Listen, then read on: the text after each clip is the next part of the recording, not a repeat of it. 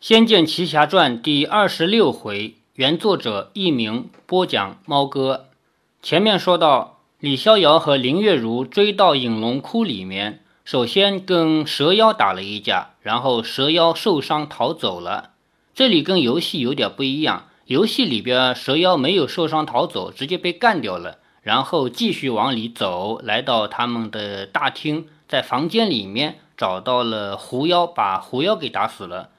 但是小说做了一下修改，让蛇妖受伤逃走。为什么要这么改呢？听我说下去，我们就可以领略到这个小说这样修改的优美之处。来到里边以后，见到好多被抓进来的女孩子，这些女孩子呢，慢慢的相信了他们两个是来除妖的，但是由于不相信他们的实力，不敢给他们带路，只有张小慧愿意给他们带路。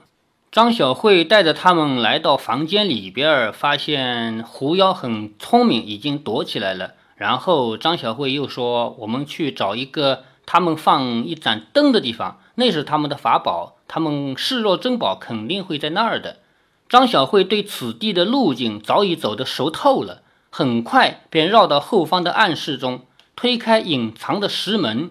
若非已生在此一段时间，光凭李逍遥和林月如两人，绝对找不出这些通路。最后一扇石门才打开，猝不及防的一道掌气攻了过来。啊！在最前方的张小慧惊呼一声，这么一个电光火石之际，李逍遥剑法嗖的划去，逼退了那道掌气。张小慧踉跄退了几步，脸颊旁已被划出一道浅浅的血痕。林月如忙挡在他面前，与李逍遥并肩。眼前是一个空旷的石室，最前方只有一个高起的台子，台子上点了一盏小小的灯，发出暖暖的幽光。这样的一盏灯，根本什么也照不清楚。但是蛇妖却躺在那盏灯旁，被李逍遥击退的那道红色身影也退至蛇妖身边，对李逍遥与林月如怒目而视。那是一名风韵犹存的妇女。脸上浓艳的彩妆，使得他神情更显狰狞。是你们伤了我的夫君！李逍遥横剑上前一步，说：“灵儿呢？你们把她藏在哪里？”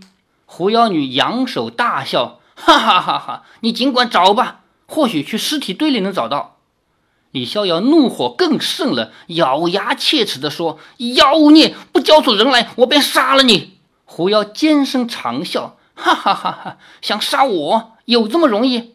他身子一纵，竟已扑到前面来。李逍遥竟不避退，长剑斜刺，呲呲呲，一连三剑，全是杀招。那狐妖左闪右躲，灵巧的有如电光，笑道：“哼，你要找的灵儿小妞被我吃了，增加了我几分美丽。怎么，你杀得着我吗？”李逍遥气愤心急，手中的剑招一式快过一式。但不知怎么都杀不到那狐妖，狐妖东闪西躲，穿梭于剑花万点之中，犹如红色的光影。林月如旁观者清，知道那狐妖女狡猾，故意激怒李逍遥。一旦心急，手中剑招再快都没有什么威力，反而容易被制。林月如护着张小慧，一手抽出长鞭，认准了李逍遥的剑法去势，咻的一声，狐妖不及闪避。居然吃了一鞭，痛呼出声，怒视着林月如。林月如大叫：“李大哥，去杀那蛇妖！”狐妖惊怒的斥道：“贱婢，我先杀了你！”他往林月如这边扑过来。李逍遥惊道：“月如，别管我，先杀了蛇！”啊！狐妖双掌翻飞，但见红袖偏连，林月如只能将鞭子舞成一团厉光，守住全身要害，连话也无暇说了。李逍遥稍微冷静了下来，一跃至蛇妖身边，蛇妖断了一截身子，血流不止。奇怪的是，居然才不到一刻的时间，伤口居然好像要封起来了，可见蛇妖生命力之强。李逍遥举剑一砍，那蛇妖惨呼出声，又被李逍遥斩断了几寸。狐妖惊恐失神，啪的一声中了林月如一鞭，急忙闪跃至蛇妖身边，重重的一掌攻往李逍遥。李逍遥却不退后，笔直一剑直取狐妖心槽。狐妖中剑却更加凶猛，竟张大了口往李逍遥咽喉扑来。李逍遥正要退后，两脚却被蛇妖抓住，无法后退。林月如纵身一剑飞至，嗤的一声，指气贯穿了狐妖的咽喉，一口鲜血喷到了李逍遥脸上。指气就是手指的指，在游戏里边，林月如有一个招数叫剑气指，就是不用剑，用手指头也能使出剑法。狐妖心口、咽喉都中了杀招，整个身体重重的跌在地上。李逍遥身上鲜血淋漓，到处都是狐妖的血，他像是恍无所觉，跨上前用剑抵住蛇妖的颈，喝道：“快说，灵儿在哪里？如果他伤了一根汗毛，我就砍下他的头。”垂死的狐妖惊慌的一手按着心，一手伸出去，拼命扬起了脸要说话，但却力不从心的吐出了一口血。李逍遥喝道：“快说！”林月如愣了，她从来没有想到过李逍遥会这么可怕，反而觉得垂死的狐妖女和被砍断身子而不断挣扎的蛇妖两个十分凄惨。狐妖女好不容易才说出话来：“她不。”不在这里，胡说！把灵儿交出来！李逍遥举剑一砍，又砍断一截蛇妖的身子。蛇妖已经惨叫得声嘶力竭。虽然这个妖怪危害村民是罪有应得，但是林月如还是忍不住别过脸去，不敢再看。狐妖女望着丈夫如此受苦，不禁流下眼泪，吐出最后一口血，倒在地上，已然死去。蛇妖叫道：“娘子啊！”林月如咬了咬牙，手中紫气一射，贯穿了蛇妖的心脏。蛇妖挣扎了两下，以最后的力气扑向狐妖的尸体，就这样相拥而死。李逍遥争了半晌，颓然拄着剑跪倒。林月如上前一步，望着李逍遥的背影，不敢去动他。过了一会儿，才叫道：“逍遥哥哥。”李逍遥身子一震，突然用力捶打着地面，悲痛的叫道：“灵儿，灵儿，你在什么地方？为什么我找不到你？为什么？”林月如紧闭着口，不知为何，心口就像被一把利刃刺过一样，动也动不了，手也酸软无力。李逍遥为了见不到灵儿，会这么失去理智，会这么疯狂。林月如流下一行泪。他自己也不懂为何会这么难过。林月如好不容易控制住心海的波涛，抹去眼泪，冷冷地说：“笨蛋，灵儿不在这里，快去别的地方找吧。”李逍遥失意地慢慢站起，声音有些颤抖：“这妖怪说灵儿已经……已经……说你是呆瓜，你还真是呆透了。他是说了来乱你的心的。！”李逍遥转身望向一脸轻蔑的林月如，他宁愿被林月如嘲笑，只要狐妖女说的不是真的。不敢看那场厮杀的张小慧，这时才怯怯地从藏身的墙后走了出来，说：“嗯，这对妖怪没有捉过一个叫灵儿的，至少我来到这儿半年里真的没有。”李逍遥整个心放了下来。张小慧温柔地上前，取出怀中的手帕。替李逍遥擦去脸上的血污，说：“这位英雄，你的脸上全是那妖怪的血，怕人极了。”李逍遥道了声谢，接过手帕去，自己擦去一脸的血，若有所思地看着张小慧，不知为何觉得她和灵儿好相似。其实他们一点儿也不像，但是也许只是因为两人一样的温柔，却又在温柔中隐着一份勇敢，所以。给李逍遥亲近的感觉。李逍遥说：“这里还有没有别的妖怪管着你们？”张小慧说：“没有，就这对夫妻，我们都可以逃出去了。多谢两位救命之恩。”李逍遥叹了口气，背转过身去说：“没什么，你们回家吧。”英雄侠女，二位大名？李逍遥只是消沉的低头沉思。林月如知道李逍遥没有救出灵儿，失意之极，便不去理他，关心地望着张小慧说：“你若是回去了，可有地方住？”张小慧不解地望着他说：“我们各自回家，当然有地方可住。你们家人不会说什么？”张小慧有点不解，旋即就明白了，说：“原来侠女你说的那个，其实这蛇妖虽然凶，他并没有对我们做那无耻之事。”哦，林月如有点意外。蛇妖与他的夫人狐妖感情很深，抓我们来只不过是服侍奴役的，是有些人被虐待死了，可是并没有别人说的那种那种淫邪之举。林月如叹道：“想不到妖怪也有专情的。”张小慧又张望了一下两个妖怪的尸体，才说：“侠女，那狐妖身上应该有一把石钥匙，就是石头做的钥匙，是开启地下牢房的。”有一些不驯的姑娘被关在地下牢房，烦你搜出钥匙救其他姑娘们出来。林月如说：“哦，我倒忘了。”她上前摸索一会儿，果然在狐妖身上找到一把石钥匙，对李逍遥说：“喂，你还不走？”李逍遥垂头丧气地走了出去。张小慧又说：“等一下，我觉得那盏灯也拿走比较好。”林月如刚才就觉得那盏灯似乎有文章。便问道：“那盏灯很特别吗？”我也不知道。不过这两位妖怪平时像命一样守着这盏灯，还说过这是什么赎魂灯。我也不知道有什么用处。可是万一真的能把这两个妖怪的魂给赎回来，我们村里不就完了？林月如想了想，拿了总比没拿安全，便取了灯，三人一同离开这里。在张小慧的带路下，一行人很快放出了地牢中的少女们。李逍遥本来还抱着一点希望，注意被囚的女子中有没有赵灵儿，但每一个放出来之后，他也失望了。被囚在隐龙窟的少女竟有几十个，浩浩荡荡的由李逍遥、林月如带出了洞窟。他们个个都不大会走山路，因此一路跌跌撞撞，好不容易才走出这山涧，带着张老头的草毛。见到孙女平安归来，少不得是一阵哭抱，望着人家团圆，又只是更让李逍遥感到落寞。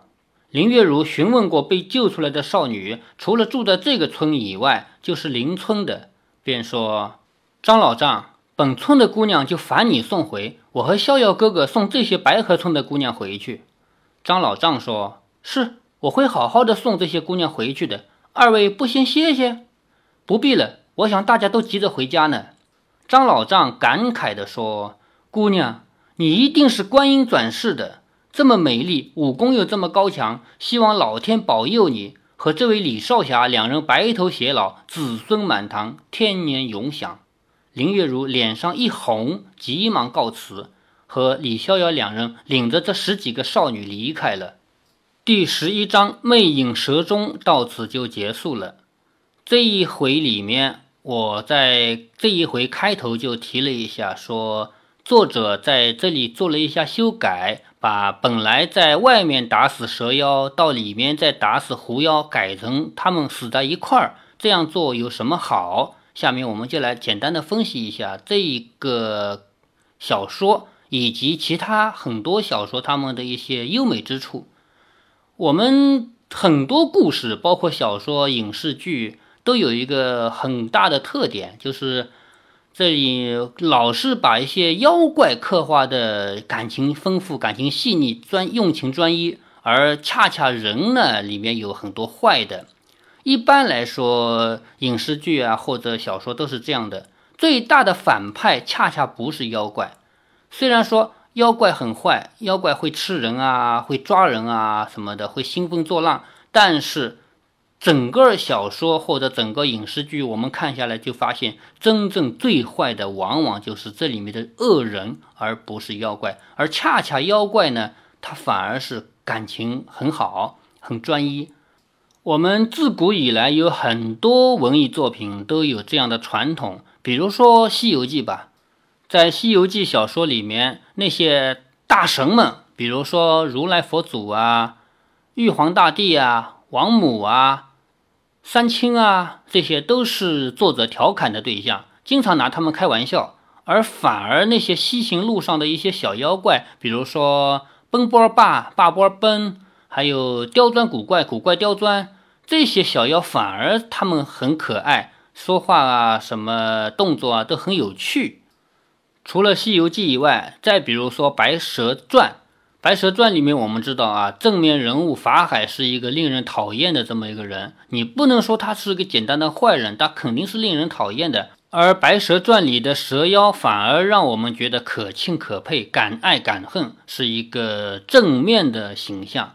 所以，我们回到《仙剑奇侠传》里来，《仙剑奇侠传》里面刻画了好多个妖，蛇妖和狐妖并不是什么突出的。随着情节的发展，等到李逍遥和林月如两人来到京城，会碰到一个非常感人的故事，就是刘敬元和一个小蝴蝶精的故事。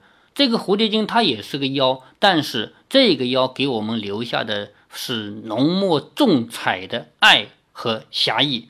在整个《仙剑奇侠传》里面，其实最让我喜欢的人也就是小蝴蝶。当然，我们到后面还可以详细的分析它。在这里略微提一下，就是想要告诉大家，在这样的故事里面，其中的妖往往不是什么大反派，反而很有可能是有爱、有情、有义的这样的角色，而里面的人往往是很坏、很坏的反面角色。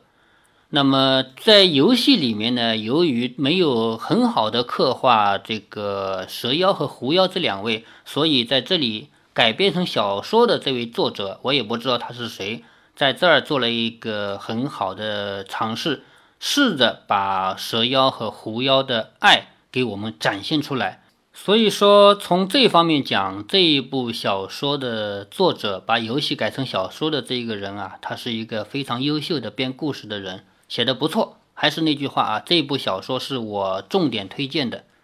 下面进入第十二章：黑水尸妖。黑水是一个地名，黑水镇，尸妖就是僵尸。白河村离此不远，只走了摸约半天，便已到村中。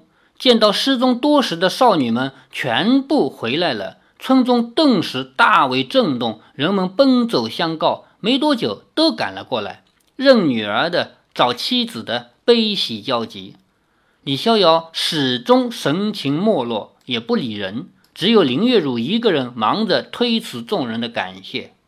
多谢少侠侠女救命之恩，请受我们全家一拜。请两位到寒舍上座，让我们好好感谢。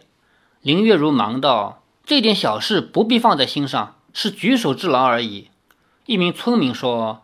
我女儿失踪以后，我妻子日夜哭泣。若不是两位救回了小女，恐怕我家还是这样愁云惨雾的。两位一定要到寒舍，让我们设宴招待。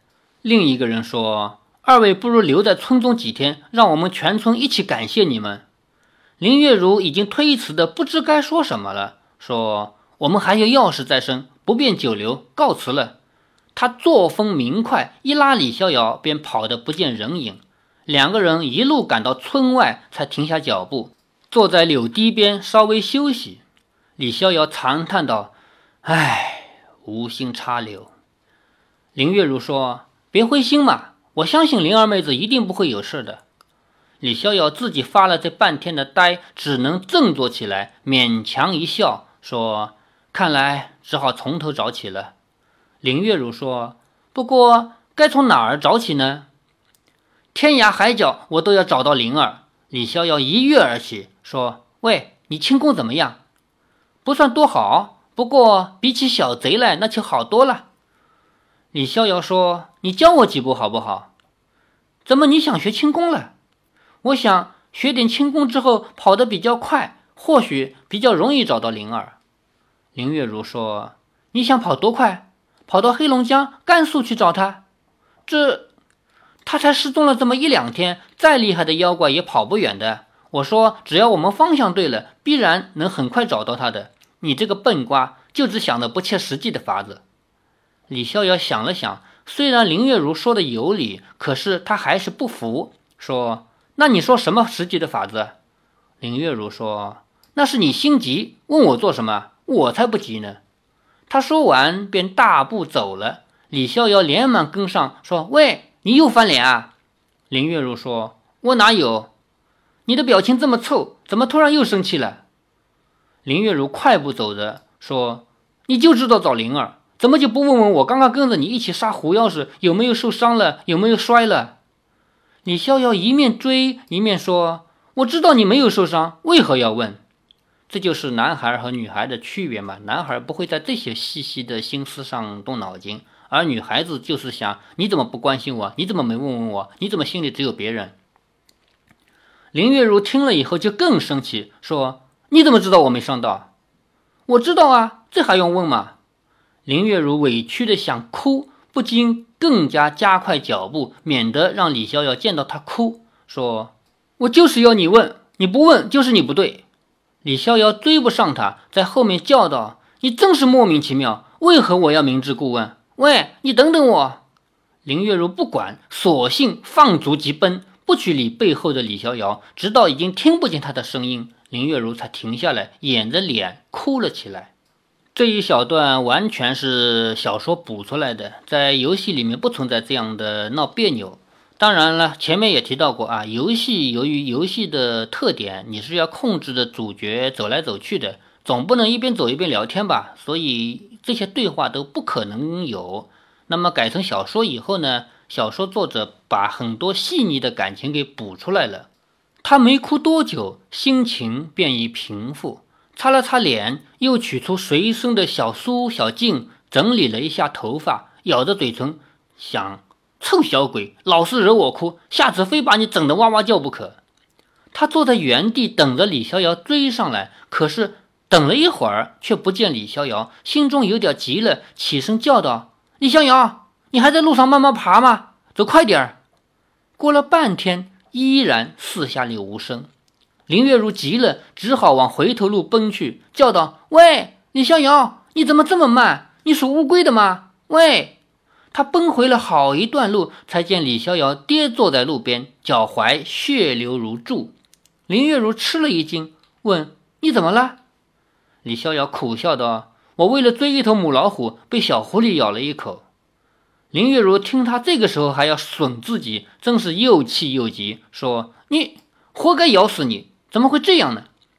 李逍遥说：“我怎么知道？突然间脚就被咬了，那狐狸一咬住就不放，扯下来我一块肉呢。”林月如慌忙弯下腰来，亲自解开李逍遥的鞋袜，果然脚踝血肉模糊，十分可怕。林月如连忙用手帕绑住他的伤口，说：“得找个大夫看看。”李逍遥说：“皮肉之伤没什么的。”不，我爹说皮肉之伤最可怕。咱们练武的人，有时伤皮肤筋骨，硬要充好汉，不去加以调理，过二十年你就知道苦了。没养好伤口，最容易带坏经脉。如果寒气、毒气又侵了进去，伤口封起来之后，这些污秽无法散掉，会越积越重，成为莫名其妙的怪症，手也不灵，脚也不灵了。李逍遥说：“真的这么严重？总之别拿伤口开玩笑。”林月如抬起李逍遥的一个手臂，绕在自己肩膀上，说：“这样你走不走得了？可以。嗯，我们快进村去找个大夫。”李逍遥被林月如搀着走在乡间的小路上，他身上的淡淡幽香不断的传入李逍遥鼻中。李逍遥心里感到一丝暖意，想到这丫头也不是那么不讲理。这个时候，一名扛着锄头的农夫正路过，见李逍遥脚上、身上都是血，忙问：“这位小哥受伤了？伤得很重吧？”林月如说：“附近有没有大夫？烦您指指路。”乡村中的人向来热心，那农夫说：“不远，不远就有，我带你们去。”多谢这位大哥。林月如放下了心。那农夫在前面带着路，绕过了一段树丛。便走在大路上，附近的人渐渐多了。农夫回头对两人说：“到了韩一仙家中就没事了。韩一仙不但医术精，心肠也是最慈悲的。”林月如笑道：“那就好了。”三人走着，却见前方挤了一大群居民，将通路都挤满了。那农夫在前面说：“让让让让，有伤者要到韩一仙家中去，各位乡亲让让。”就这样一路喊着。好让林月如搀着李逍遥经过。林月如好奇地回头一看，那些人都挤在一间店铺前，没有一个肯退让。这里呢，这一小段故事是小说补出来的。在游戏里边，李逍遥和林月如把这些姑娘们救出了山洞以后，并没有要把他们送到哪一个村子去，所以前面那一段故事不存在。然后李逍遥和林月如两人也没有闹别扭，也没有吵嘴，李逍遥的脚也没有受伤。但是呢，作为游戏玩家来说，你要在没有任何提示的情况下往前走，走到一个村子，然后到处乱转。乱转呢，就转到一个韩医仙家里。这个人是当医生的，然后在他家里还会发现赵灵儿。那么这样找呢，当然也不是什么坏事。但是改成小说呢，我们要给他一个理由，因为游戏里面有的道路啊是游戏公司设计好的，你只能顺着这个路走，别的地方你去不了，所以你一定是能到韩医仙家里去的。而改成现实的小说以后，你说他们两个人。凭什么就去了韩医仙家，没有去别人家？所以小说里面做了这样一个改动，让李逍遥受了点伤，然后一定要去找人治疗嘛。这样来到了韩医仙家里。接下来呢，他们两个人就要在韩医仙家里找到赵灵儿了。欲知后事如何，且听下回分解。